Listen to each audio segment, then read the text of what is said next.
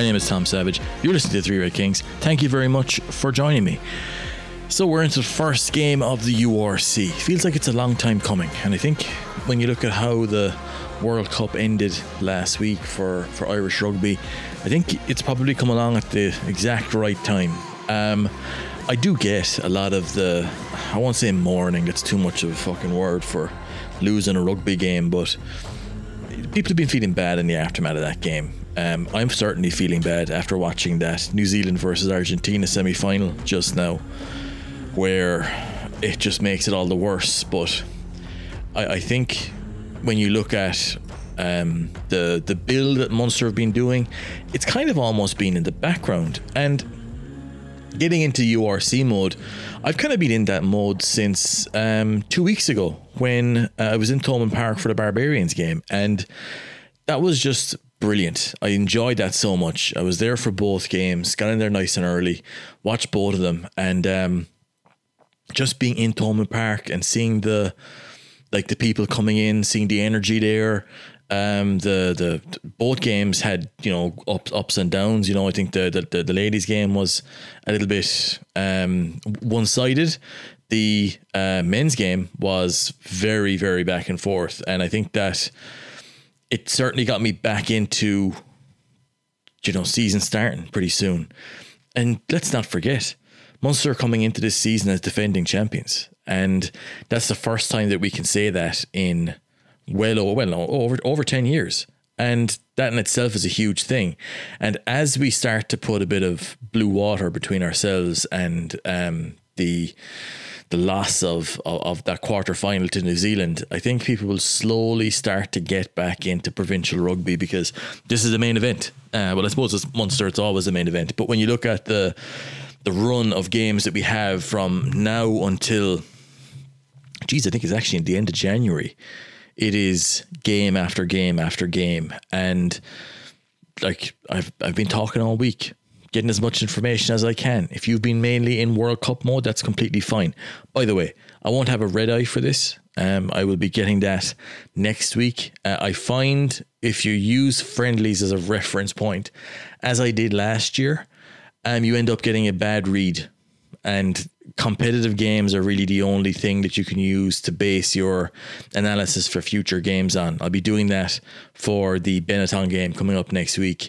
And there's a no better test for Munster than the Hollywood Bets Sharks. Hollywood Bets the Sharks coming to Thomond Park with uh, do you know what? A pretty decent squad. They're missing a lot of top guys. A lot of those guys are with the Springboks at the World Cup.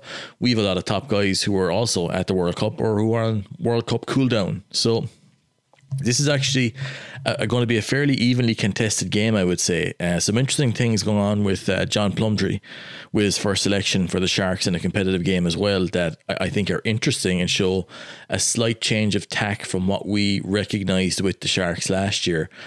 But from a Munster perspective, um, I know everybody talks about, and Denis Leamy mentioned this in the aftermath of the Barbarians game. Everybody talks about how good their preseason was. Nobody comes out of preseason saying, "Well, that was shit." we fucked that up. Nobody says that. So when you look at um, Munster saying that the preseason has gone really, really well, they would say that, of course, but from everything that I hear from the bits like from players, people who've you know seen some of the sessions, you know, from you know for both Shannon and Con, um, they because they they trained with some AIL teams uh, over the summer, had some workouts there, um, and some of the players, some of the coaches, they've all said that. Do you know what? A really good preseason. Um, it was a 13 week block, which is huge. And the main difference between a 13 week block and what was a, I think, a six week block or very close to it last year. It just, it doesn't even bear talking about that. Of course, it is better to have a longer preseason. Now, sometimes the shorter preseason can sharpen the minds, but in this instance, I think that um, with so much had to be had to be onboarded last year, so much was changed, and even so much about what the the coaches wanted from the players on field changed. That of course the opening five games were rubbish, really poor. Um, and you know, I, think that's you know Munster's bad start to the season last year. You know that was a big story of the first half of the season. And Munster's the run that we went on, um, and then dipped, and then went on that fabulous run that ended up winning the tournament. Um, we don't want to duplicate that. We want to duplicate the end of it, where we go on a fabulous run and win the tournament, but we want to avoid the bad start. Now, at the same time, we do know that a bad start is not fatal in this tournament. But I think we don't want to be having questions of wait, are, are they going to qualify for Europe next year, um, in and around um, you know December? That would be ideally we would not be in that situation. So, um, some of the context around the league as we head into this new season. For a start, the Shields are now basically their interprovincial titles, or we'll say a South African championship, or a Welsh championship, or a Scottish Italian batter championship. It basically means that the points that you score against opposition in the Shield are the only thing that counts towards ranking points in the Shield. That's just now another trophy for you to win. It does not guarantee qualifications for Europe as it did in the past when the URC was set up two years ago, um, the first two seasons were going to be held under the um, non meritocratic rule that if you won your shield, you would be guaranteed a place in Europe. Now, obviously, there was a few shields that were straight away given a, a, an uncompetitive advantage when it came to qualifying for Europe.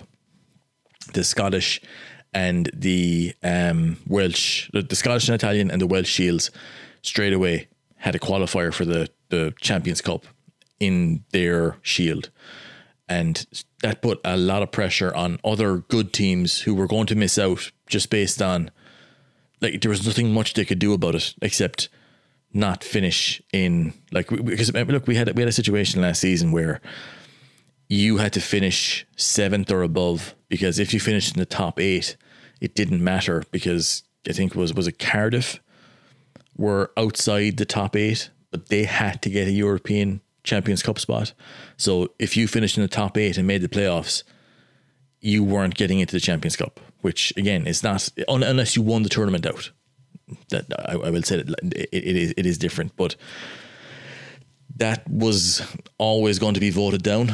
That was something that they put in there for the Welsh clubs, I think for the Scottish and Italians as well, um, to give them something in the first two seasons as a sort of a compensation for agreeing to the tournament. Because obviously, when they were inviting in the South Africans, straight away, they're going to be eating somebody's lunch regardless. So that for the first two seasons was a bit of a compromise.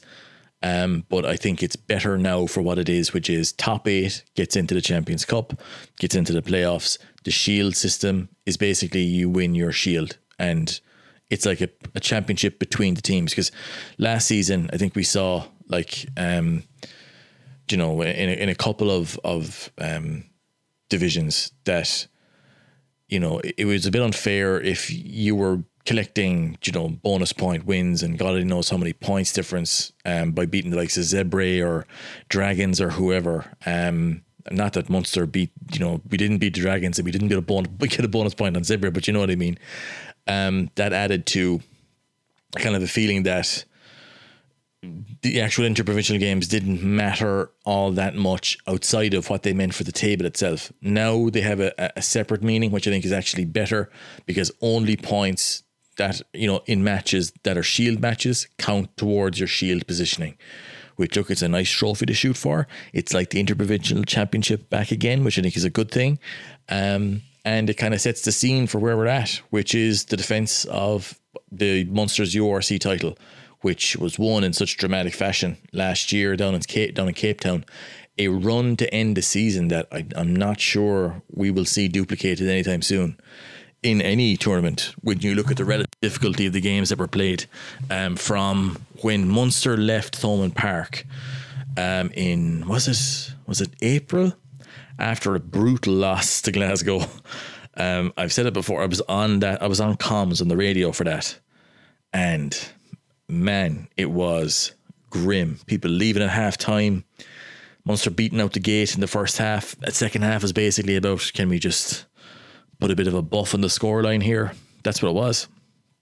And Munster haven't played a competitive game in Thomond Park since then.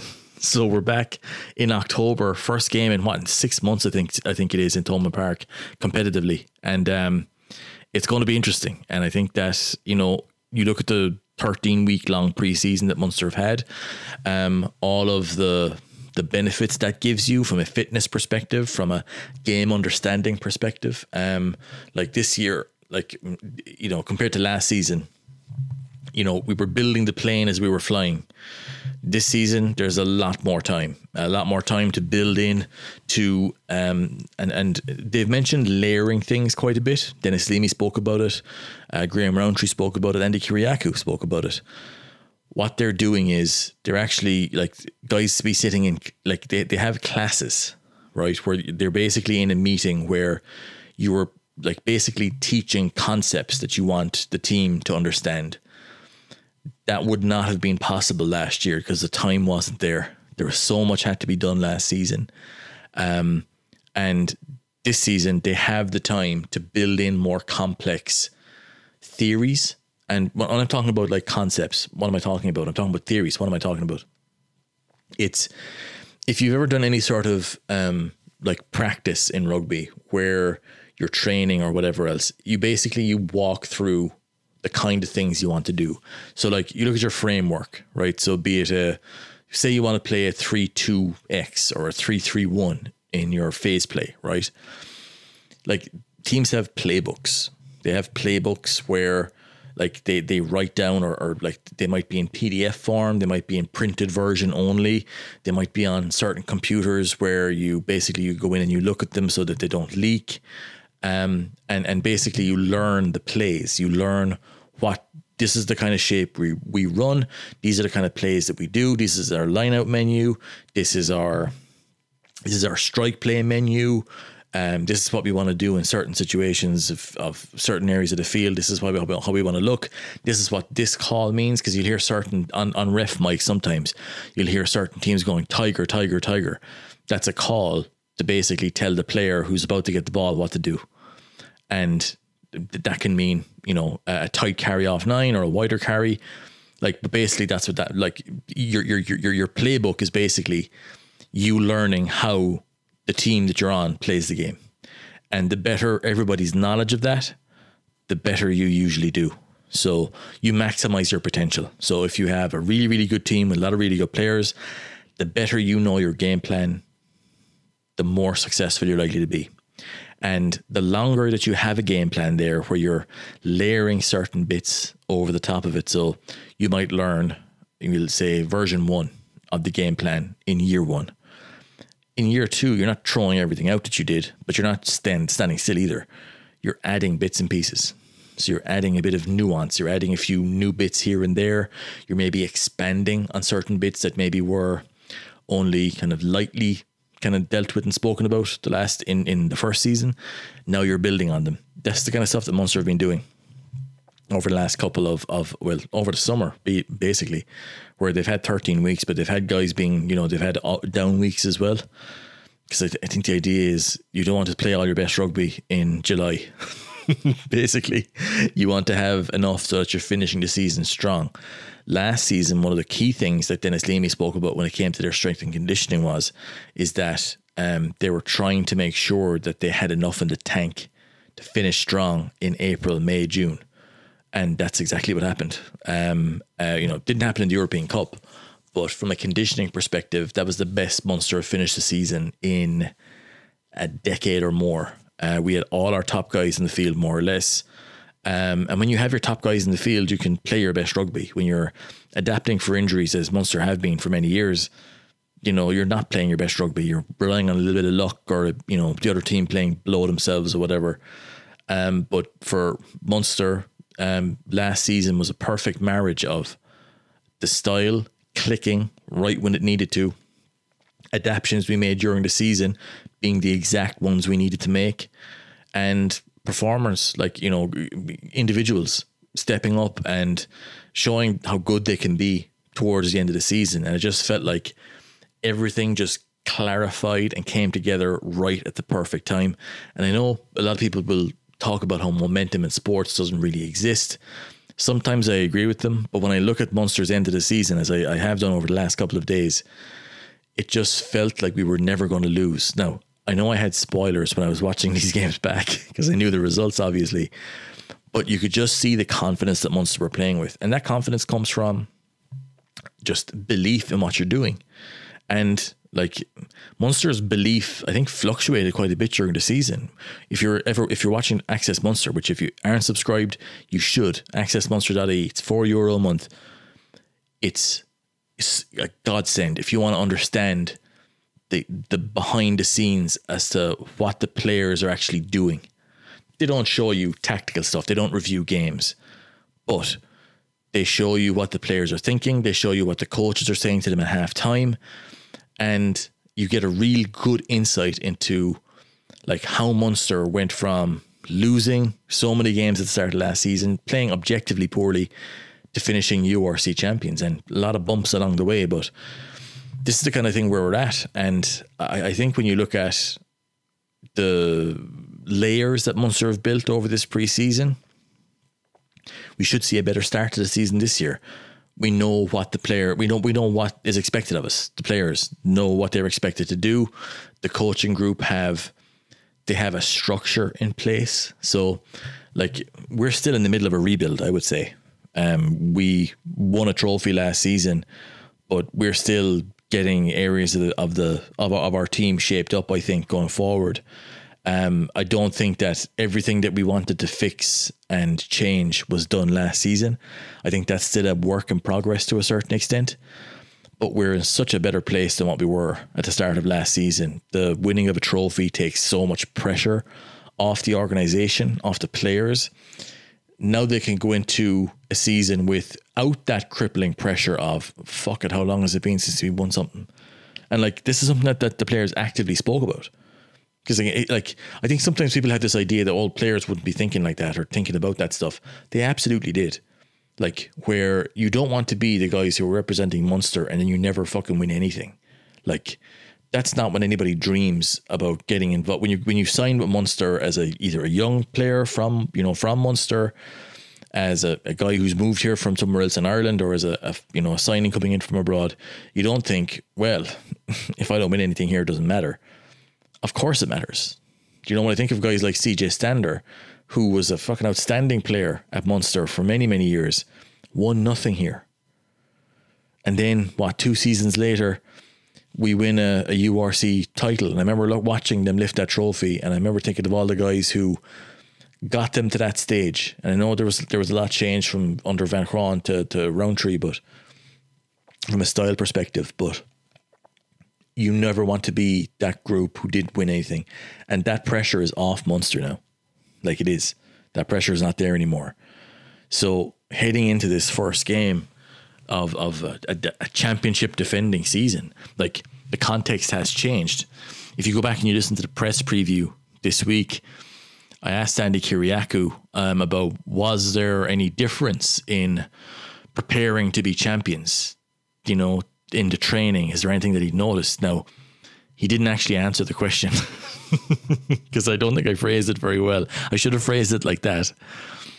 But there was certainly like from the people who I've spoke to, they've come in with a swagger. They've come in with renewed belief and that kind of confidence that you can't you can't fake it. And obviously that doesn't guarantee anything.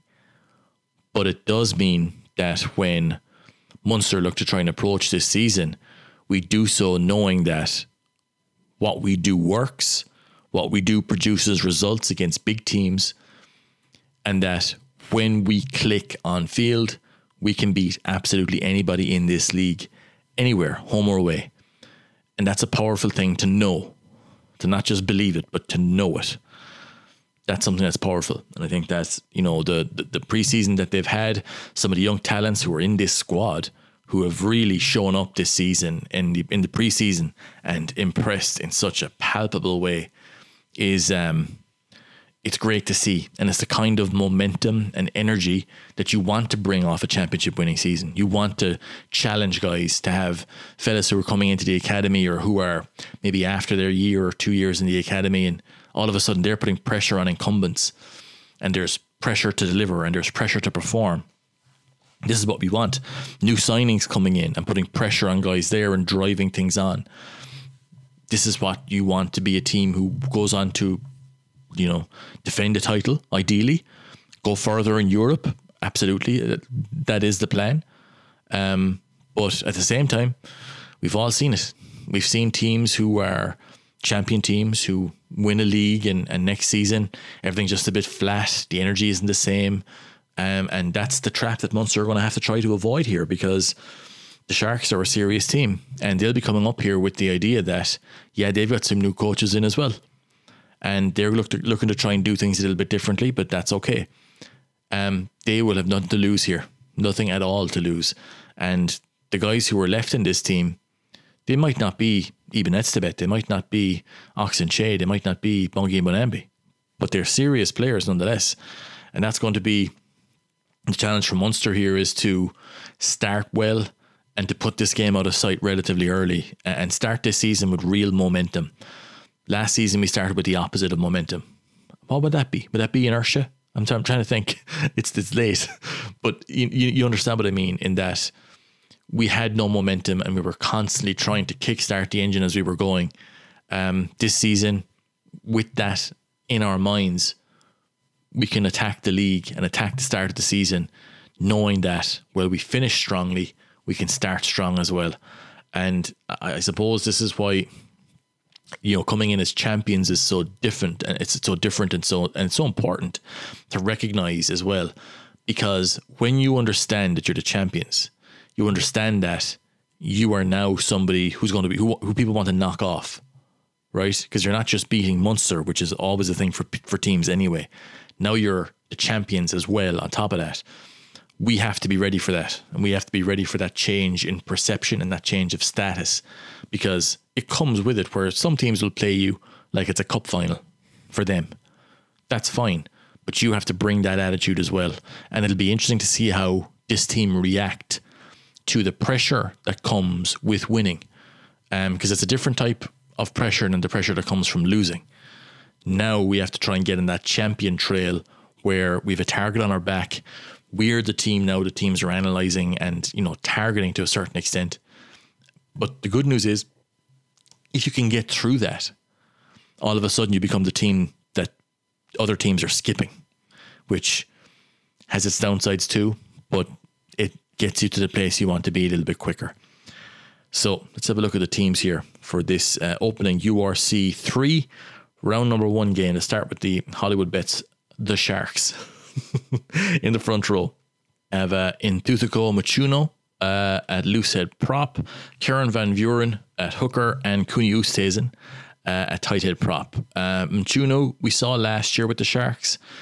I think from a scrummaging perspective, uh, things certainly got easier for us when Ox Nché was off the field and they brought Mchunu on. But from a physical perspective, he is a very difficult guy to deal with. And looking at the way that um, the Sharks have named their back five, some of the the different size guys they have in there, I think that he'll be a primary ball carrier for them. Uh, I think I would be surprised if he wasn't. And you look at Ustays, and that's another fella, big ball carrier as well.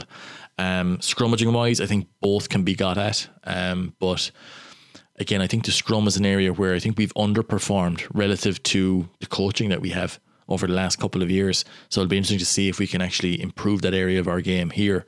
Um, in the second row, they have Emile van Heerden and Reniel Hugo. A back row, and this is where it gets very interesting.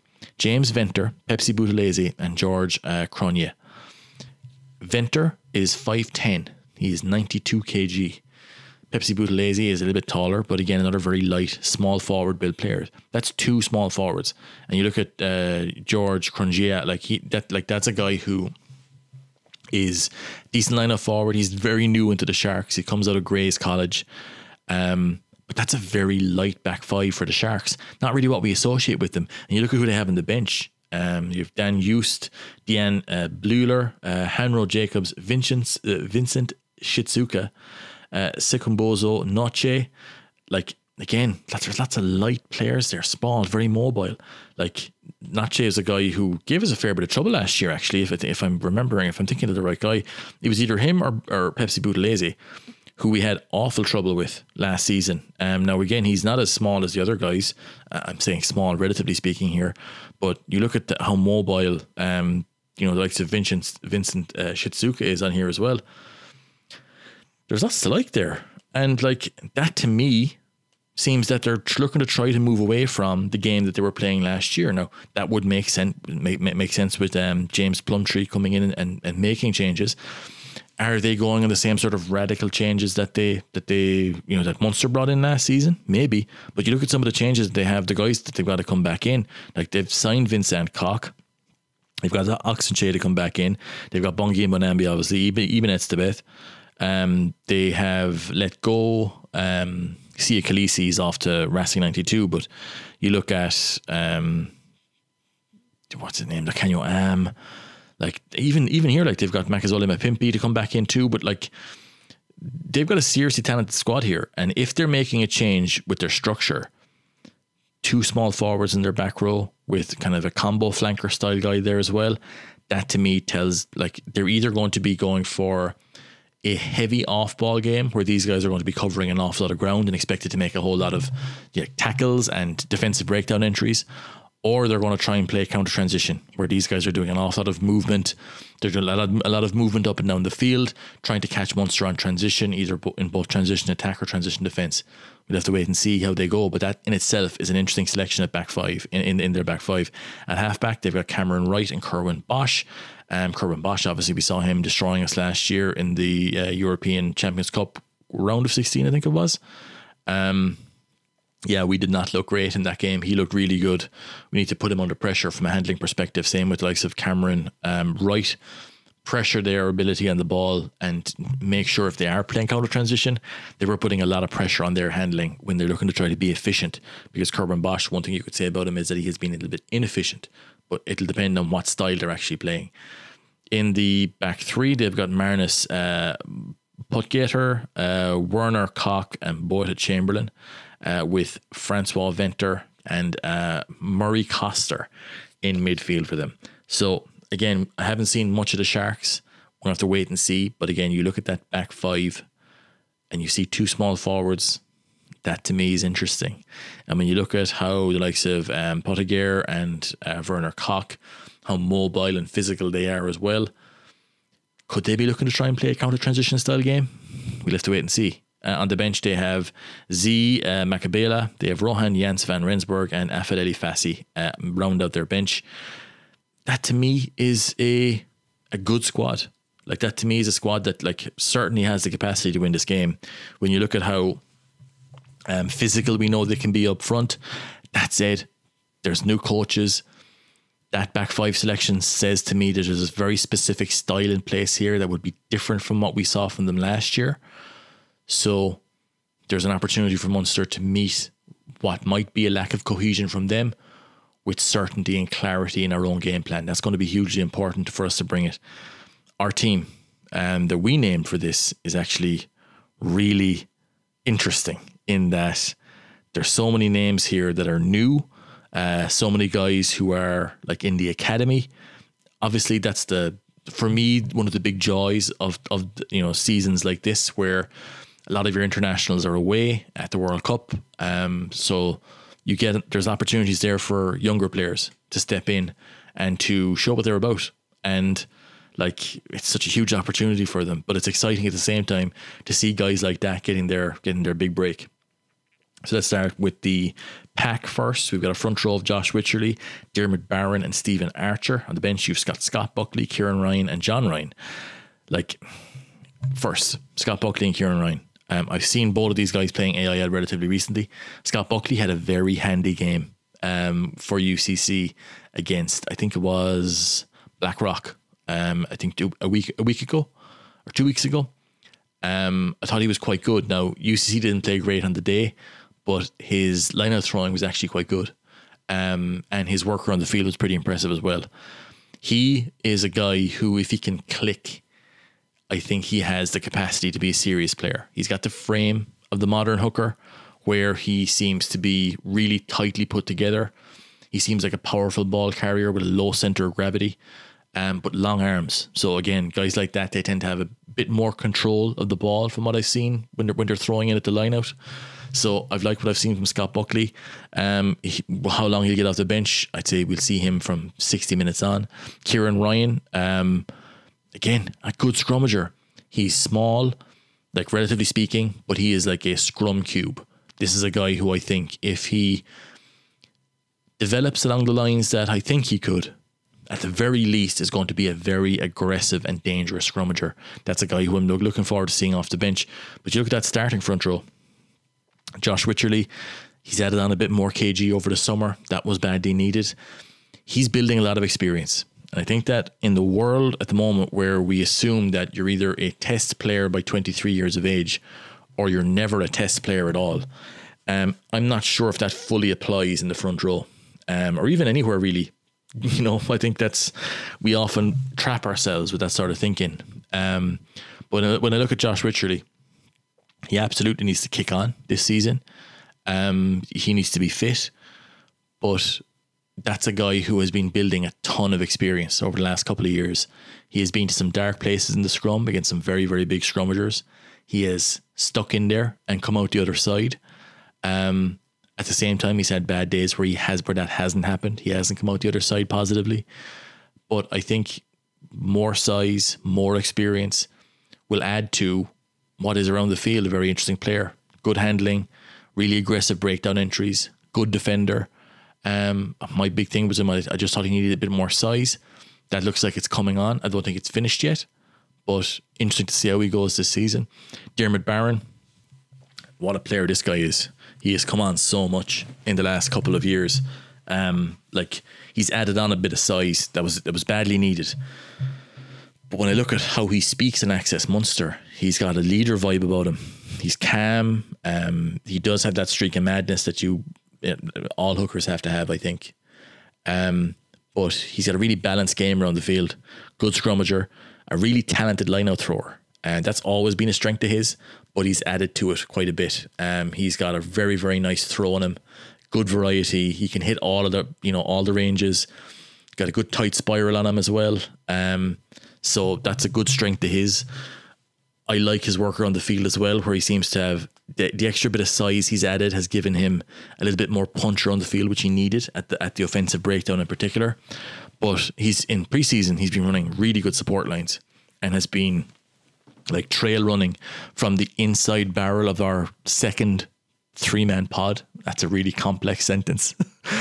but look for it in this game where Munster will run through those two pods of three. The ball will head to the second pod of three players. Diarmuid Barron will be on the inside.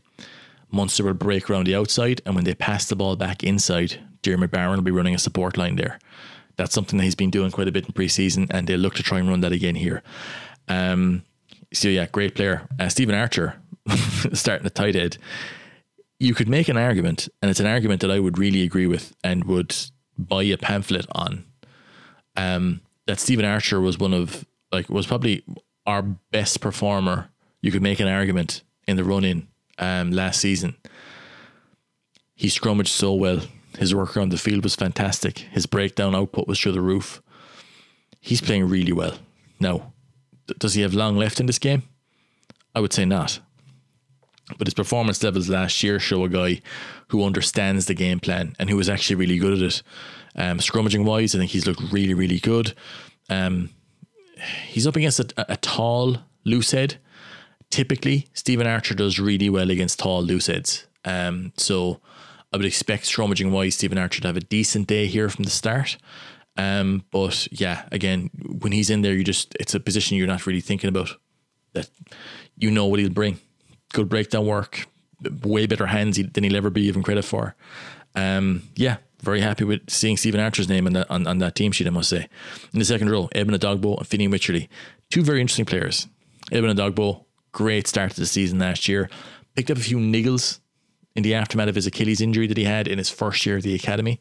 Now, obviously, he signed a one plus two uh, contract where he's got one more year in the academy, Then he's onto a two year senior deal. That should give you everything you need to know about Edwin Edogbo. that he is incredibly highly rated. He's got a great wingspan, incredible athlete. Um, he's six foot six. He is going to be north of 120 kg, but he's athletic with it as well. And the best thing about him, I think, is his game sense. He understands what he's supposed to do in the field. His breakdown entries, he wins rucks. He gets dominant cleans.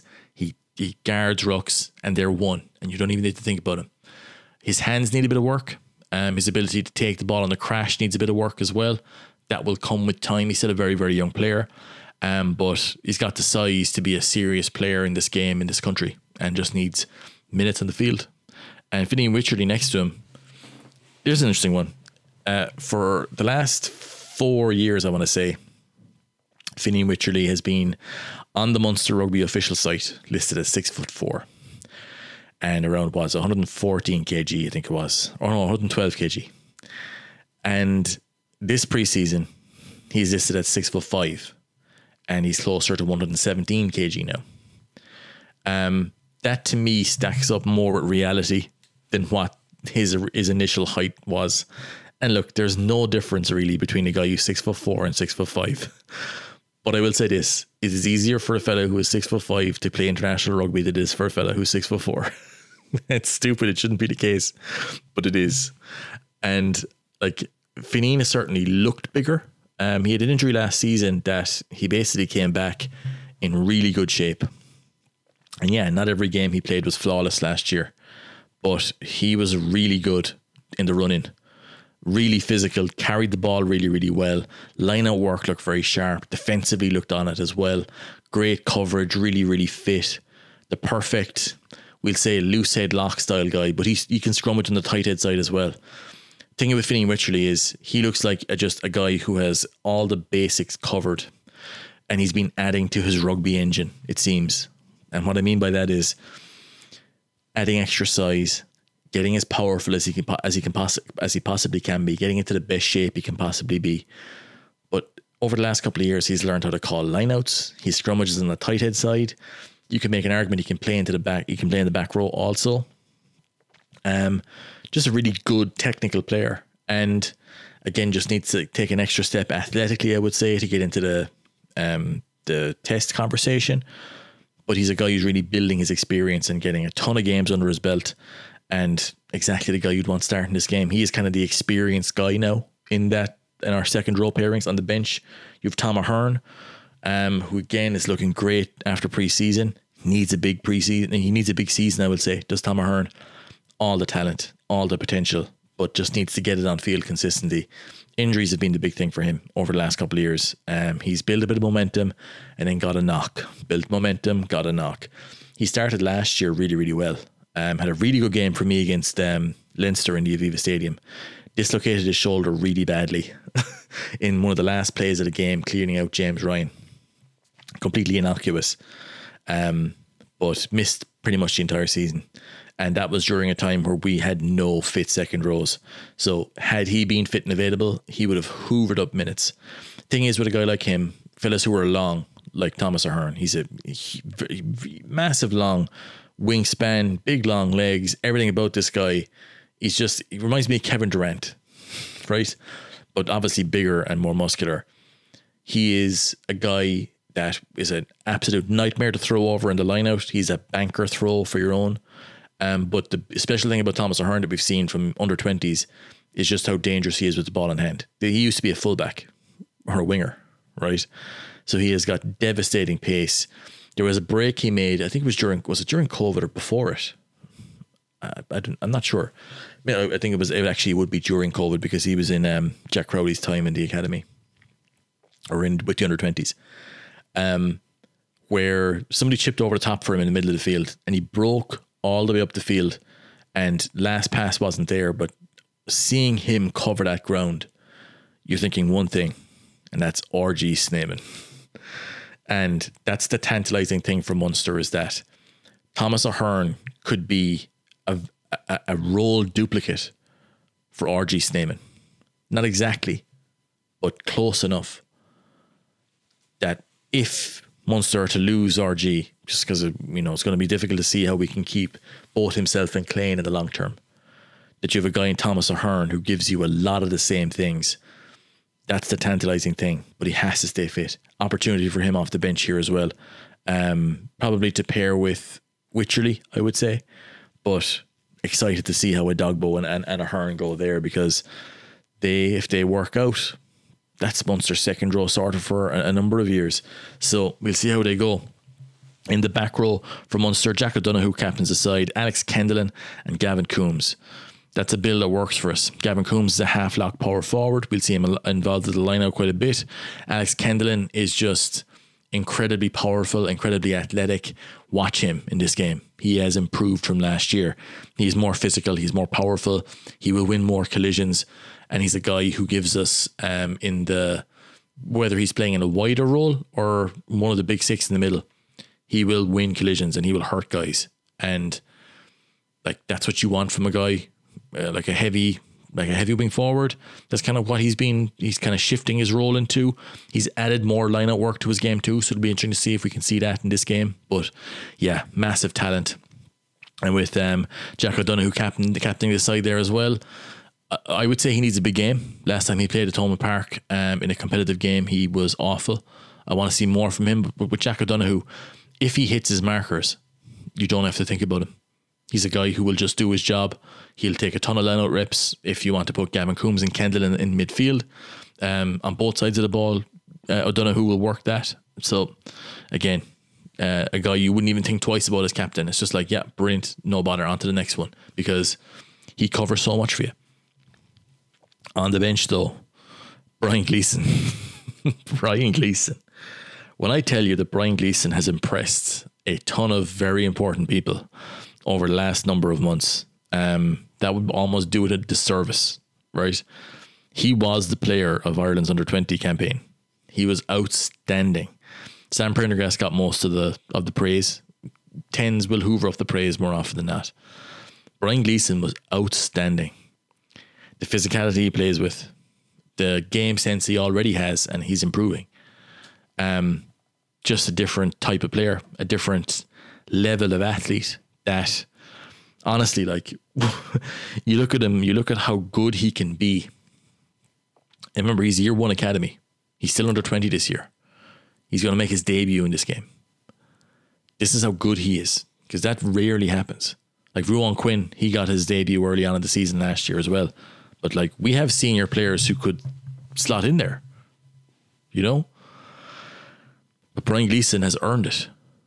From everything I've heard about his preseason, outstanding, looking unreal.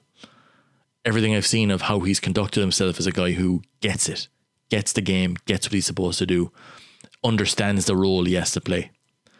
Very excited to see him get minutes here. Um, and the fact that they will throw him in against the South African team, as big and physical as they are, shows you how much confidence they have in this guy. Very exciting. In the back three, Shane Daly, Andrew Conway, who returns, plays his first competitive game for Munster in a number. Geez, it's actually since in a season, is it? I think it is. I think it actually is. With Calvin Nash in the other wing. Uh, Shane Daly will be doing the Mike Haley role here. Um, so he'll be doing less passing than what he normally does, but will be expected to cover a little bit more ground and hurt the Sharks on transition when they do kick the ball to us. So Shane Daly can absolutely do that. Um, Conway, outside winger, lockdown defender. Um, I would not expect too much from him in his first game back, um, but to let him build into the game, um, because we know there's a top quality player there, and like maybe he's finished as an international. I don't think he thinks he is, but even if he is, you're still an incredibly valuable player there, especially with the retirement of Keith Earls. Um, to be that experienced guy in the back three to drive maybe the, some of the younger players that we have around the place. To to I mean, Dave Kearney. I think Andrew Conway is a guy, a better player than Dave Kearney. But you look at how valuable Dave Kearney was to Leinster in the last couple of years, how important he was to them. Like, he was better than any non Irish qualified signing I think that, that, that they could have brought in because of the experience that he brought. He still scored tries. He played really good for Leinster to the point where quality wise, it, does, it doesn't actually matter that there were better wingers out there for him. He was the perfect system fit for Leinster and brought on a ton of young players that you could put him at fullback if you need be, but you could slot him into right wing and just not think about it. That's the same way with Andrew Conway here. That you can put him in there and know you get a decent performance out of him, but he can also guide other fellas around. That's going to be hugely important. Um, in midfield, we have Antoine Frisch and Rory Scannell with uh, Alex Nankivell on the bench with Shay McCarthy. Uh, Neil Cronin's on the bench as well. Nankivell just come up from Tasman. We want to get him on field as quickly as possible to try and just get him up to speed with what's required. His natural game is a natural fit for what we want in our 12 jersey. So I think that is, I think we'll be happy enough to just get him into the system and see what he does based on his read of it. He's a very, very smart player he understands what he what he does naturally fits that role perfectly. Okay, so there, I would say there's not that much for him to. I mean, there's a few bits of detail here to learn, all right, but he will naturally fit what we want there, and thinks he's a great character. So he's a he's a he's got leadership qualities. He's a guy who demands a lot from the fellas around him. He will fit in really well if he comes off the bench here, which I presume he will. Uh, Shay McCarthy, as well as another young fella who's been absolutely blowing the barn doors off during preseason training. Um, great size, really uh, elusive, but powerful as well and quick. And uh, that's a guy who I just see him scoring a lot of tries for Munster for whatever reason. I saw like when I saw him in the Baa-Baas friendly, he got the game. And when young fellas are coming into year one in the academy, and I, I remember I've seen him playing a lot for young Munster in the AIL as well. Like he stood out at that level, which is always good. But when you look at him against the Barbarians, his game sense was really good, understanding where to be, and his lines that he ran off Antoine Frisch were very interesting too. Antoine Frisch is, by the way, I, I seem to have glossed over him there, one of the most important players in our backline this year, without question. Uh, he is a fulcrum for us creatively, and his uh, link up with Alex Nankivell is going to be hugely important for us. Um, a halfback as well, Joey Carbery and Ethan Coughlan. Uh, I am going to refer to him as Ethan, Ethan Coughlan. I know some people will, will call that Colin. Not me. I certainly don't. but when you look at that halfback pairing, uh, had a few errors against the Barbarians. Some of his kicking was a bit off.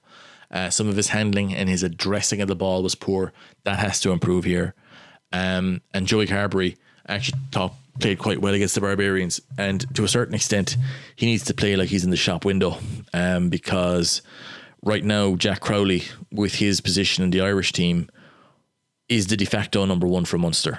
Now, will they be openly telling Joey Carbery that? Is it a case that, well, I'm going to compete for that jersey and trying to get back into the Ireland team? To an extent, I don't see that happening um, unless there's some mad circumstances play out. But for Joey Carbery, he's in a, he's in his contract year, so it'll be interesting to see one what Munster have offered him because I imagine if they have made an offer to him or if, if they're going to, they already have made that offer.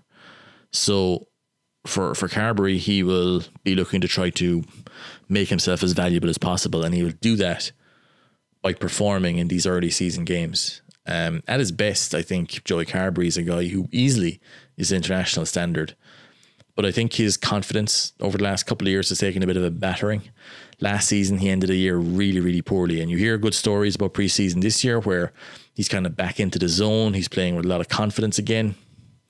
You know, that's what you want because I don't want to hear about fellas who are like losing confidence in themselves or whatever else because like that that fucking sucks. you know, like I've had that in my own life, nothing to do with and, and people, you know, thousands of people aren't watching me, you know, performing my job. Well, not back then, and they kind of are now, but not in the same way.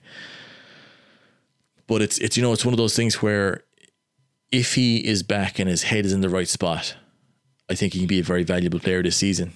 And uh, I do think Jack Crowley is the de facto number one for Munster. I think that we'll be renegotiating his contract fairly quickly, even because he, he's not out, he's not out of contract this year. It's next season, but I think we'll be talking to him to get him onto a longer term deal. Um, so if you're Joey Carbery, what do you do, you start this season really well. You hit the ground running here, um, and just make it easier for yourself. If you are going to move somewhere else, make it easier by playing well. If you're going to stay at Munster, make it easier by playing well. Just play well. Maybe I should be a coach. Why aren't you playing well? Um, so yeah, look, it's it look, it's a very interesting Munster team. I think it can certainly win this game. You look at the quality, you look at the young players that are there, the excitement that's there with that. Um, it's the kind of thing that it shows you that there's pressure coming from below, which is what you want. You want your academy players pushing incumbents, and this selection gives those guys such an opportunity. Um, and the guys above them have to perform because the implication, the only implication you can take from this is shit, they might actually get selected ahead of me. And that's the important thing, getting that ecosystem right. And I think Graham Rowntree has done a really good job at that. So I'm going to be at this game. I'm going to be in the press box for it. Um, if you see me, come up and say hello. Um, if you see me before the game, come up and say hello. And uh, I'll be doing some content from the stadium tomorrow in the press room before the game. So keep an eye out on a live stream for that um, before kickoff. And uh, yeah, enjoy this game. Uh, I'll be back with a live stream after the game. Uh, maybe not Saturday night, but certainly Sunday. Uh, and I will talk to you again very, very soon.